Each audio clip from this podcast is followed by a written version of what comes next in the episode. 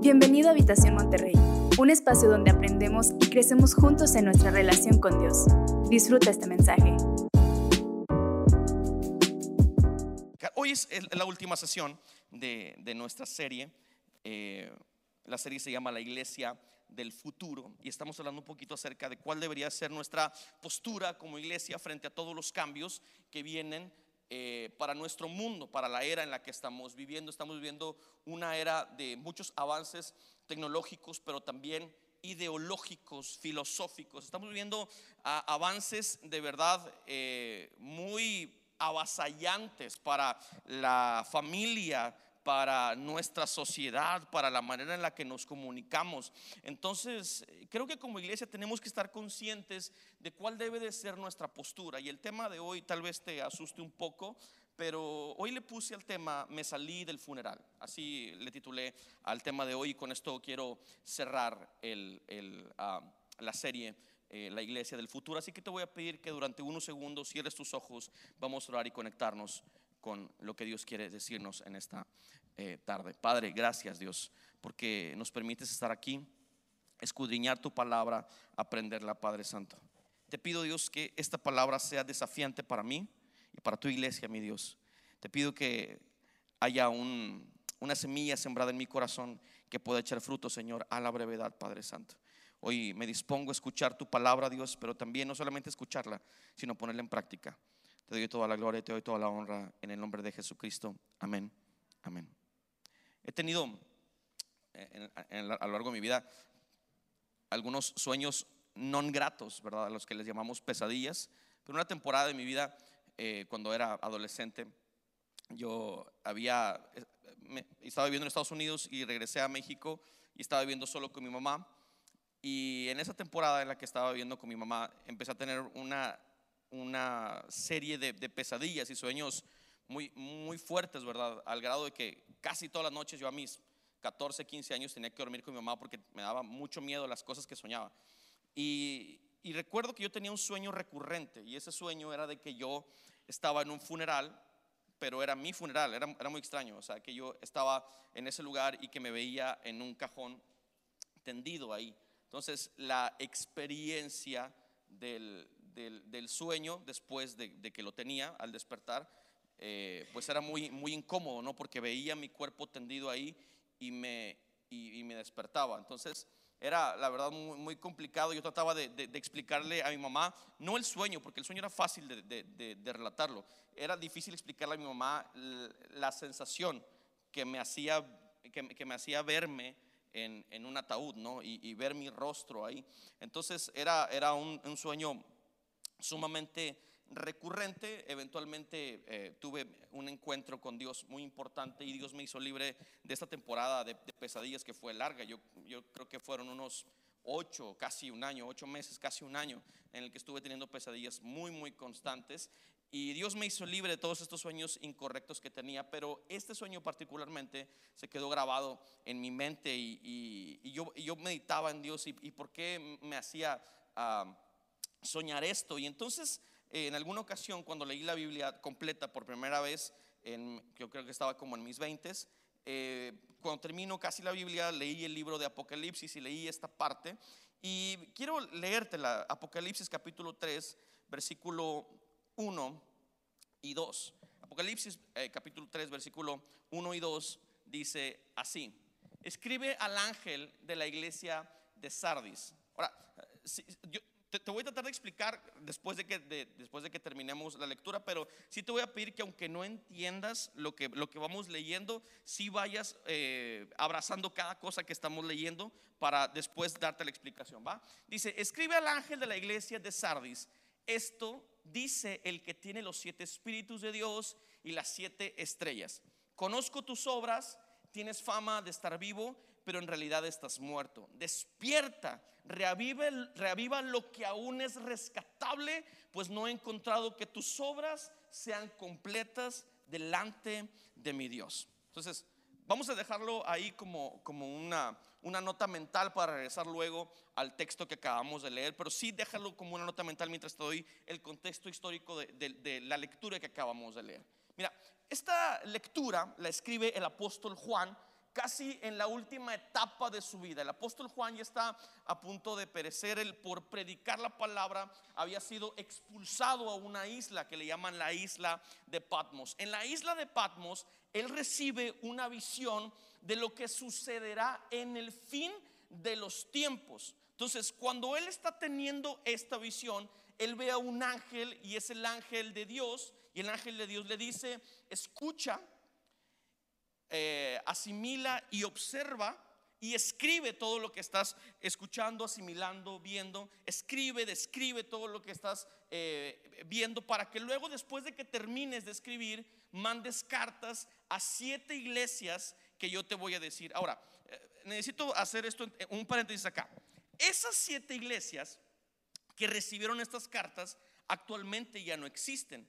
Pero aunque estas iglesias actualmente ya no existan, el, mensaje sigue vivo porque el espíritu de estas iglesias sigue operando de manera permanente sobre la humanidad y sobre las iglesias que se siguen plantando en la actualidad. Entonces, a cada iglesia se le da un mensaje, a cada iglesia se le da un, mensaje muy particular. Y esta iglesia es una iglesia que tiene un llamado muy... Uh, muy peculiar o, el mensaje que le están dando es un mensaje muy peculiar y esta es la iglesia de Sardis. La iglesia de Sardis es la iglesia que parece estar viva, pero está muerta.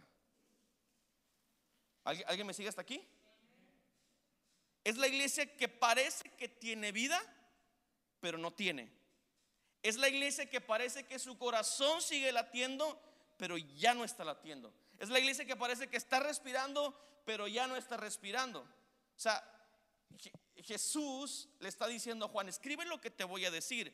Sardis pareciera que tiene mucha vida, pareciera que es una buena iglesia, pareciera que va muy bien en todo lo que hace, pero te voy a decir una cosa, son solo apariencias. La iglesia está muerta. Entonces, yo cuando escuchaba, perdón, cuando leía este mensaje y, y trataba de entender, recordaba mi sueño. Recordaba y decía, eh, creo yo que uno de, los, de, las peores cosas que uno puede, ah, que uno, en las que uno puede pensar es, es en la muerte, ¿no? Pero yo creo que la, muerte como fin eh, eh, de, nuestros tiempos, después de, haber vivido, después de haber vivido una vida digna, creo yo que te, te hace, te hace sentir, ah, pues bueno, completé mis días pero cuando estás, cuando, la muerte te agarra de sorpresa en, ambos sentidos, es como, es como extraño. Incluso saber que, tienes los días contados es extraño. Entonces yo, yo, tenía como que esta mezcla extraña entre, entre sentimientos cuando leía, recordaba mi sueño y decía, Señor, qué terrible es pensar que, que cosas en tu vida están vivas, pero en realidad están inertes, están muertas. Qué terrible es pensar que estás haciendo las cosas bien, pero realmente no estás siendo fructífero en nada en lo que haces. Y es un temor que a mí me da como, como cristiano y como humano. Me da un temor pertenecer a una iglesia que pensamos que está haciendo las cosas bien, pero que realmente desde una perspectiva, eh, así, de una perspectiva lejana, pudiera parecer que hay indicadores que nos digan que hay cosas que no están bien dentro de la iglesia y que nos hacen pensar que estamos vivos, pero cuando realmente no lo estamos. ¿no? Ahora, ¿cuál es el mundo en el que estamos viviendo eh, ahora, aquí en nuestra era, en nuestra actualidad? Eh, Sardis era una ciudad que tenía muchas culturas, ¿verdad?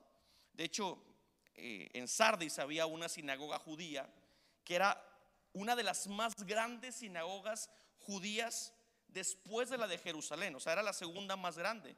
Pero tenía una particularidad la sinagoga de Sardis, que ahí en Sardis permitían tener dentro de la sinagoga eh, dioses romanos. Dentro de la sinagoga permitían tener una diversa cantidad de dioses porque eran demasiado permisivos. Para el judío, sobre todo en aquel entonces, era una total abominación en una sinagoga tener imágenes de... Ah, de una deidad a la que no creían. Pero Sardis se volvió en una iglesia sumamente permisiva. Y yo quisiera darte la radiografía de lo que estamos viviendo en este momento. Creo yo que como iglesia hemos sido muy permisivos en muchas cosas. como iglesia hemos dejado de ser muy tajantes en algunas verdades que hemos creído durante siglos con el afán de no ser ah, agresivos en nuestro mensaje. Ahora, ¿cuál es nuestra realidad? La primera realidad que yo observo en el mundo en el que vivimos es secularismo. El secularismo se está apoderando de nuestra sociedad. ¿Qué es lo que es el secularismo? El secularismo es dejar cualquier creencia que tenga que ver con nuestro Dios o con cualquier otro Dios. ¿Qué está sucediendo en este momento como sociedad? En este momento se está deconstruyendo la moral. ¿Qué quiere decir? Que las cosas que para nosotros eran malas antes, hoy ya no son tan malas. ¿Y lo puedes ver dónde?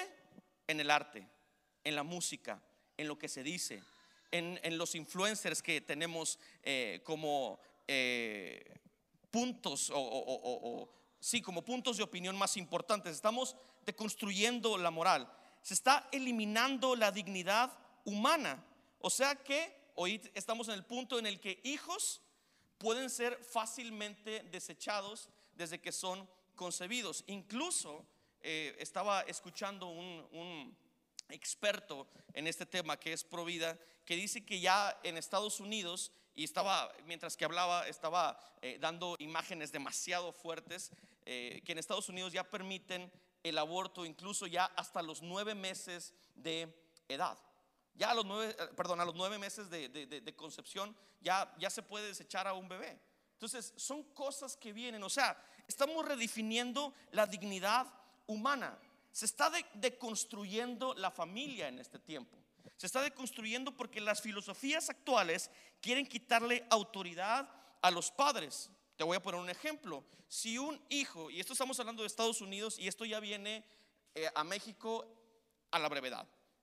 Si un hijo intenta practicarse, un niño menor de edad, intenta practicarse un cambio de sexo en Estados Unidos, un padre no tiene ninguna autoridad sobre el hijo para decirle, no lo hagas, no, te, no, practiques eso, porque si ese padre quiere enseñarle principios cristianos y quiere decirle que no se practique un cambio de sexo, ese padre de familia puede ir llevado inmediatamente a la cárcel. Es algo que estamos viviendo, estamos redefiniendo la estructura familiar. Las nuevas filosofías están atentando en contra también de la libertad de culto. Entonces, eh, creo yo que, como iglesia estamos viendo todo este panorama, estamos ya viendo cómo eh, la institución familiar está siendo reestructurada, estamos viendo cómo ya están empezando a dominar sobre la autoridad de los padres, que eso fue lo que nos tiene hoy en este momento acá. Si, si somos algo, si hemos sido construidos en algo, es porque nuestras generaciones pasadas nos pusieron un escalón. No sé si alguien me sigue hasta aquí, familia. Honramos a nuestros padres. Gracias a la crianza que tuvimos de nuestros padres, estamos hoy acá. Y hoy el mundo quiere desacreditar la autoridad de la paternidad. O sea, las generaciones que siguen se van a enfrentar con este tipo de cambios y como te lo he dicho en otras, eh, en otras eh, sesiones, yo quisiera saber si la iglesia que estamos edificando en este tiempo tiene eh, la fortaleza y tiene el núcleo suficiente y la raíz suficiente para poder resistir los golpes que la cultura nos está soltando. Y ahora, yo sé que, que pudiéramos pensar, amén, claro que sí. Claro que estamos en esa postura para resistir cualquier golpe. Pero recuerden que la iglesia de Sardis también se sentía así. Sardis se sentía sumamente capacitada. Tal vez Sardis tenía muchos, muchos congregantes. Tal vez Sardis tenía a muchas personas que estaban siendo enseñadas en la palabra, igual que muchos de nosotros. Pero aún el mensaje del ángel fue muy claro. Tú piensas que estás viva, sin embargo, no das frutos de que haya vida en ti. Y eso es lo que, lo que quisiera prevenir para la iglesia del futuro. Creo que nosotros como iglesia del futuro no solamente tenemos que aparentar estar vivos, tenemos que echar tanto fruto que nuestro fruto hable de que estamos vivos y que seguimos caminando en el nombre que es sobre todo nombre, el nombre que hemos recibido de parte del cielo. ¿Alguien me sigue hasta aquí familia? Eso es lo que queremos prevenir. Queremos pararnos y llegar al futuro diciendo, pues sabíamos que esto iba a venir, pero estamos listos para lo que venga para nosotros en el futuro. Así que hoy quiero compartirte bien rápido tres principios que espero de verdad que te los lleves a tu casa, que medites en ellos y que estudies profundamente en ellos. Y el primero es, la iglesia muere cuando deja de predicar la verdad. Así de simple. La iglesia empieza a perecer cuando deja de predicar la verdad. Y quiero que vayamos a Juan, capítulo 14 y versículo 6. Juan capítulo 14, versículo 6 dice Jesús. Jesús le dijo, yo soy el camino, la verdad y la vida. Nadie viene al Padre sino por mí. Por mucho tiempo, como iglesia hemos sido tan respetuosos con muchas personas y hemos tolerado un montón de cosas. Hemos permitido que personas digan en los lugares en los que estamos eh, teniendo cenas y conversaciones. Y para llevar la fiesta en paz hemos permitido que haya personas que digan, bueno, todas las religiones son buenas, cosas como estas, ¿verdad? Todo, todo, no pasa nada. Mira, yo creo que todo nos lleva al mismo lugar, pero cada quien agarra el camino que quiere.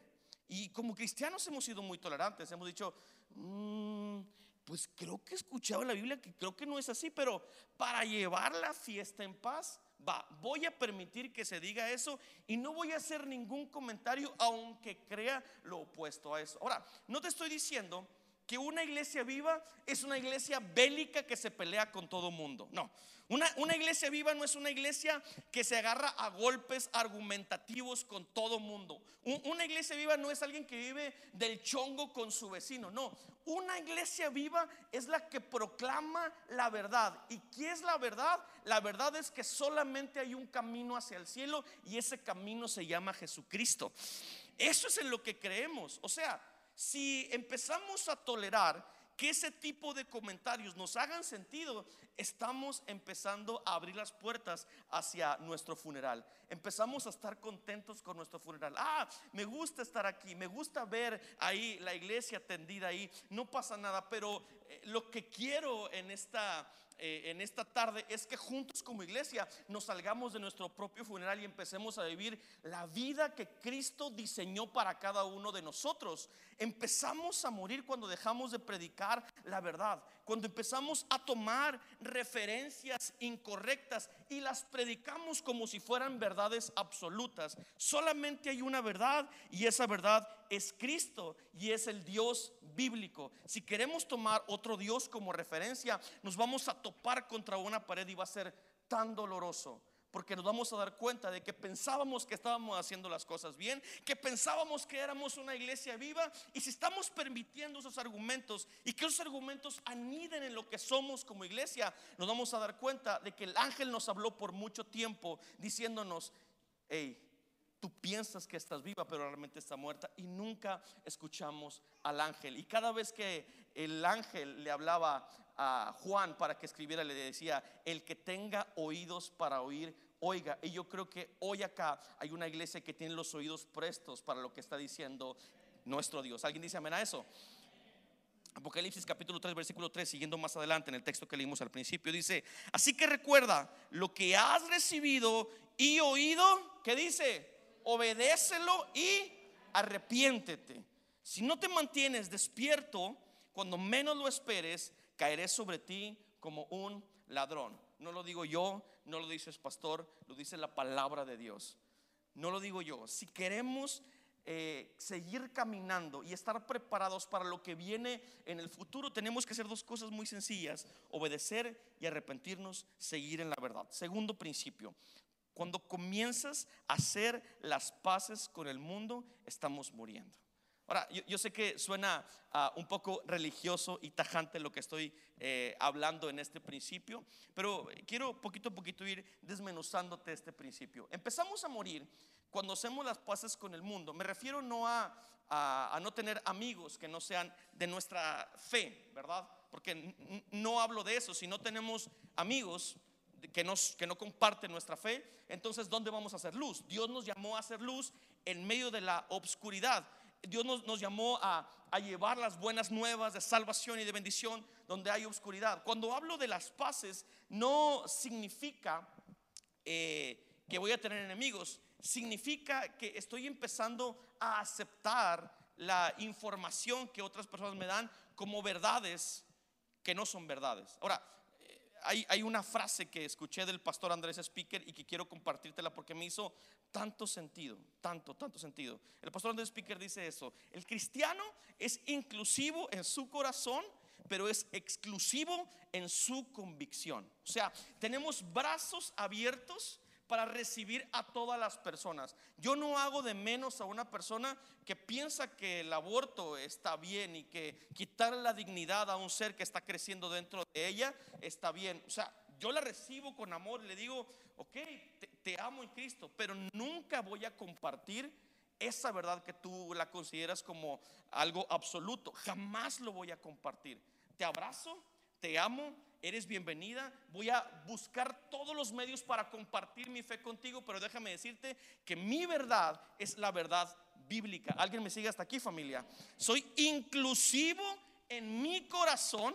Todos son bienvenidos, mi corazón es una bodega, ¿verdad? Pero exclusivo en mi convicción. Jamás voy a ser ambiguo en mis convicciones.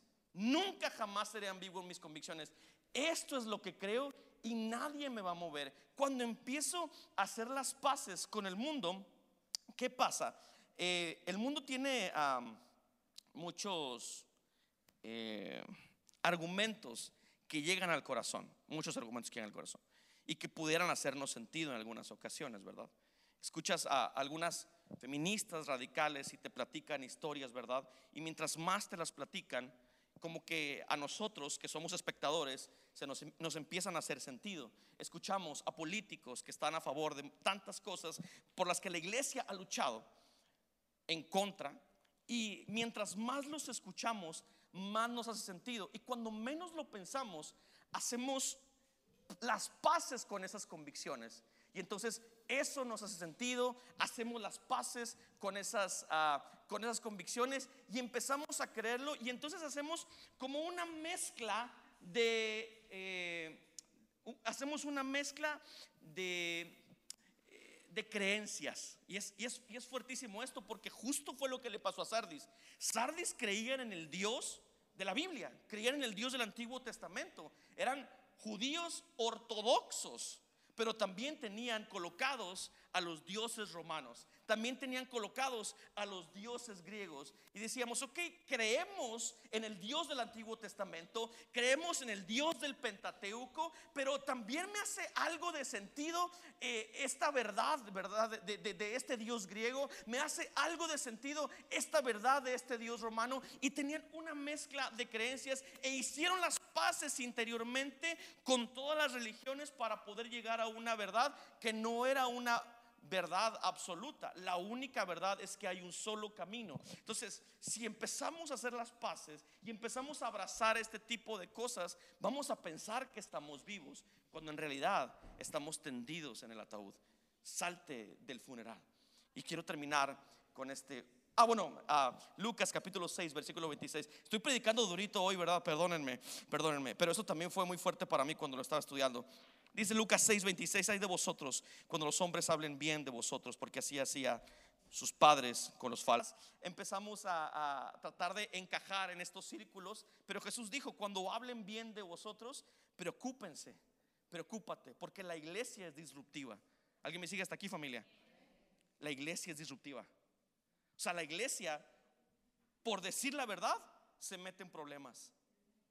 La iglesia, por declarar que no está de acuerdo con algo, se mete en problemas. ¿Te das cuenta que en el tiempo en el que estamos viviendo hoy, en el tiempo en el que vivimos hoy, ya no le puedes dar la contra a nadie?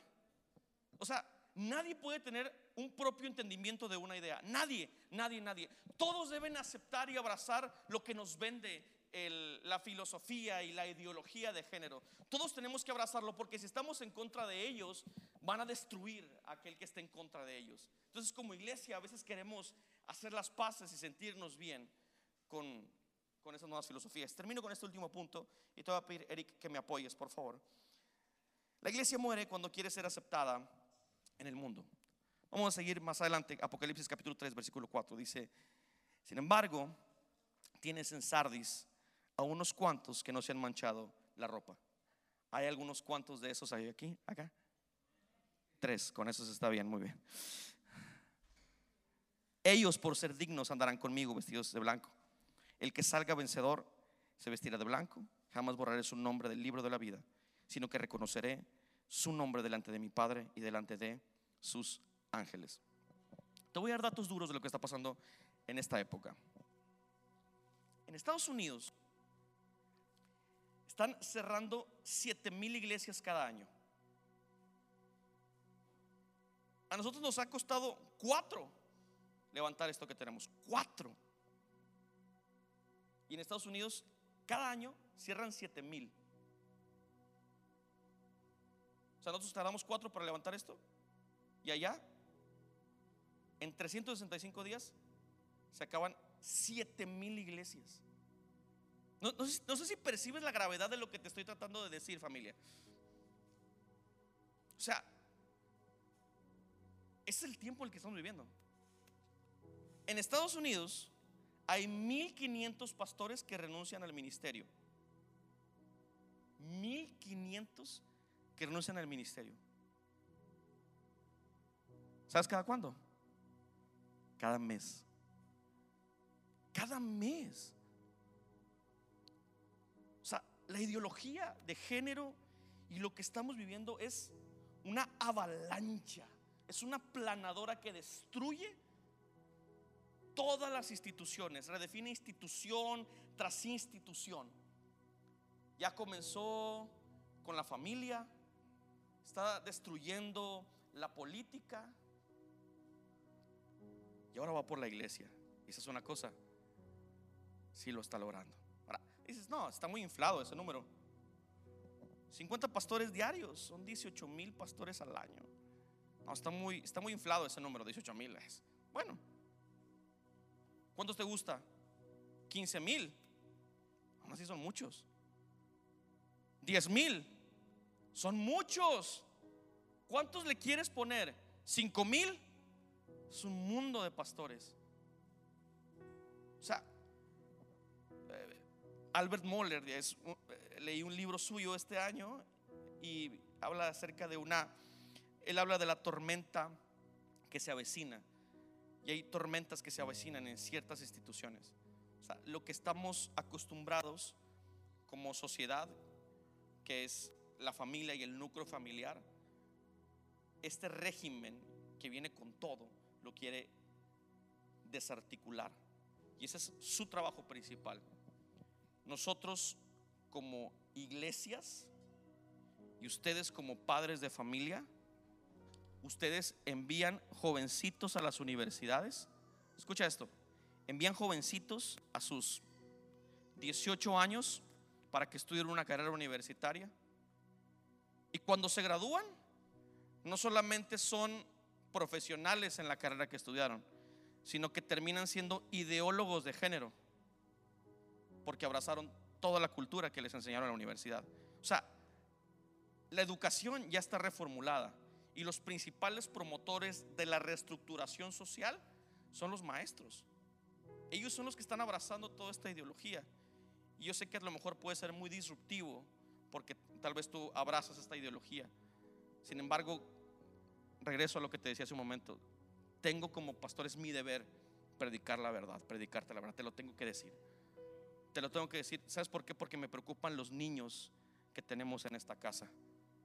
Me preocupa porque más del 90% de los niños que tenemos aquí estudiaron una carrera universitaria y me atemoriza que no tengan los fundamentos esenciales de su fe Yo quisiera que cuando llegaran a las universidades ellos estuvieran bien plantados en lo que creen, porque sus padres han estado forjando su fe día tras día, día tras día, día tras día. Y cuando se encuentren con esta avalancha ideológica, ellos tengan la fortaleza para decir, eh, perdón maestro, pero yo no comparto su fe. Y se van a meter en unas broncas como las que muchos nos hemos metido por decir, yo no creo eso.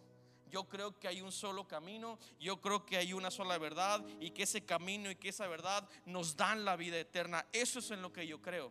Yo creo en esa verdad, en esa única verdad. La iglesia del futuro es la que se para firme en sus convicciones a pesar de todos los cambios ideológicos que vengan. Familia, necesitamos regresar a los principios más esenciales. Necesitamos rescatar a la familia necesitamos. Me atemoriza ver en lo que las familias están convirtiendo en este tiempo. Hoy las familias se están convirtiendo en roomies, gente que vive en una misma casa pero que no tienen relación, gente que no comparten, gente que no platican, padres que no escuchan a los hijos, hijos que no quieren escuchar a los padres, no hay relaciones, no hay conexiones, no hay relaciones, no hay nada. Porque esto es lo que la ideología nos está vendiendo nos está vendiendo autonomía, nos está vendiendo separación. Pero yo creo en una iglesia que es la iglesia del futuro. La iglesia del futuro se para fuertemente en convicciones y es una iglesia que hace volver el corazón de los padres a los hijos y de los hijos a los padres. Es una iglesia que camina en verdad, que camina en fe. Es una iglesia que tiene convicciones tan firmes y que está creyendo en lo más elemental de nuestra sociedad. Está creyendo en una familia donde Cristo se sienta como lo más importante. Necesitamos regresar a eso. Yo en mi sueño, cada sueño me salía de mi propio funeral. Nunca me quedaba en mi funeral. Yo veía mi cuerpo tendido y en cada sueño yo me hacía para atrás y era cuando yo me despertaba. Iglesia, hoy es un llamado de parte de Dios a través de su palabra diciéndonos salte de este funeral Tal vez habrá una iglesia que sí participará de su propio funeral, pero déjenme decirles que esta no. Esta iglesia se parará firme en el nombre de Jesucristo. Esta iglesia seguirá caminando en los principios más esenciales de su fe. Esta iglesia seguirá caminando y posicionándose en las estructuras que están cambiando. Christopher Lash dijo, la familia es necesaria como un oasis de seguridad y afecto en un mundo que se está enfriando aún más con el avance de la era tecnológica. Y quiero terminar con esta frase de Carl F. Henry, que me heló la sangre cuando la leí. Carl dice, las alternativas son claras. O regresamos al Dios de la Biblia o perecemos en el pozo de la anarquía. O regresamos al Dios que toda la vida se nos ha predicado. O regresamos al Dios que toda la vida hemos escuchado de Él y que hace milagros, sino que solamente lo hemos escuchado, hemos visto cómo Dios hace milagros, hemos visto cómo Dios repara matrimonios, hemos visto cómo Dios sigue sanando, hemos visto cómo personas salen de una condición terrible y son cambiados, porque esa es la expertise de Dios. El Señor en el que creemos sana las cosas, renueva las cosas, Él cambia las cenizas y las convierte en jardines, Él cambia los huesos y las tumbas y las eleva a lugares que ni siquiera podemos entender. Iglesia, necesitamos aprender que tenemos que salirnos de nuestro propio funeral. La iglesia está más viva que nunca y aunque venga un futuro incierto, seguiremos caminando en la gloria postrera porque estoy seguro que la gloria postrera será mucho mayor la primera.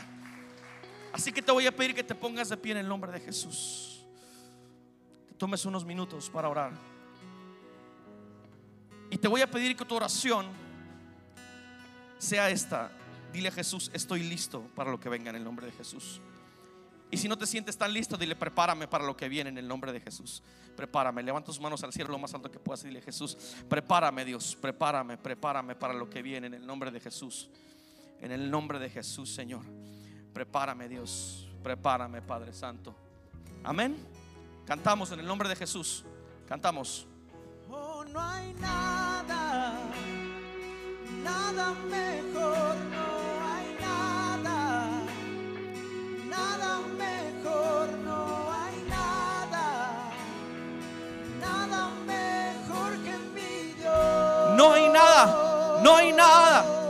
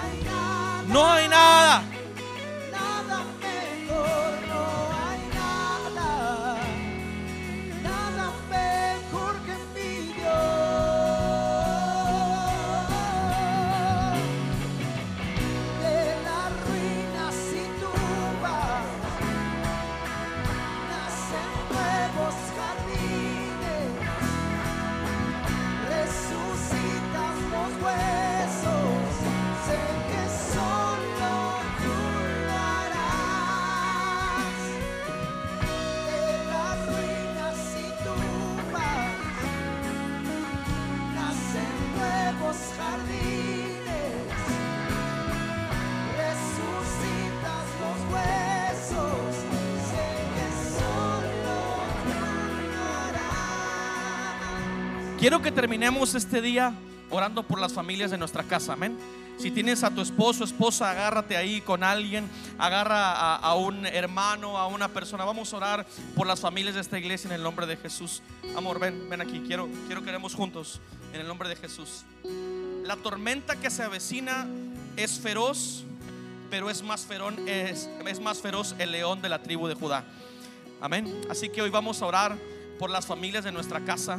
Hombres, es momento que nos levantemos y empezamos a ejercer sacerdocio sobre nuestros hogares. Es momento que empecemos a bendecir a nuestra casa. Es momento que empecemos a tomar iniciativas espirituales. Ya no podemos estar esperando que nuestras esposas tomen esas iniciativas. Tenemos que tomarla nosotros como hombres. Tenemos que poner ejemplos de varonilidad de hombría en el nombre de Jesús. Así que tómate con alguien, abraza a alguien, empieza a orar por tu familia en el nombre de Jesús. Amén. En el nombre de Jesús. Señor, te pedimos por las familias de nuestra casa habitación, Señor, que tengan una convicción clara, Señor, de lo que tú quieres para nosotros en este tiempo, Padre. Entregamos, Señor, todos nuestros miedos, nuestras ansiedades, Señor, las rendimos completamente en ti, Señor. Te pedimos que tú bendigas, Señor, nuestras familias en este año 2024, Padre. Que tu presencia, Señor, inunde nuestras casas. Bendice a nuestros hijos, Señor. Bendice a nuestros esposos, esposas, Padre. Los entregamos completamente a ti, Señor. Tú eres el único que puede hacerlo, el único Dios verdadero, el único Dios que es vida, que es verdad, Señor. Los entregamos en tus manos, Padre, y sabemos que tú lo harás hoy, mañana, siempre, Señor, que tú lo harás en el nombre poderoso de Jesús. Vamos a orar por nuestros niños y adolescentes. Padre, ponemos en tus manos a nuestros niños, Padre Santo. Ponemos en tus manos a nuestros adolescentes. Ellos están enfrentando un tiempo, Dios, complejo. Un tiempo de cambios, bendito Dios. Pero creemos, Dios bendito, que tú fortalecerás su fe y los llevarás de victoria en victoria, Padre Santo. Creemos, Dios, que lo que tú estás edificando en sus vidas, Señor, será glorioso, será hermoso, Padre Santo. Que no habrá filosofía, Dios, que cambie su fe, que no habrá filosofía, Señor, que los haga dudar de lo que tú eres y de quién eres tú, Padre Santo. Hoy, Señor, nos levantamos como iglesia y te pedimos, Señor, que hay una cobertura especial y espiritual de ellos. Dios, bendícelos con toda bendición de lo alto. En el nombre poderoso de Jesús, Señor, lo confesamos hoy en este lugar, Señor, que descienda tu protección, Dios, en el nombre de Jesús. Amén. Gloria a Dios. Iglesia, dar el mejor aplauso a Jesús. Gracias por acompañarnos. Si necesitas conectar con nosotros, entra a www.iglesiahabitacion.com o búscanos en redes sociales como Habitación Monterrey.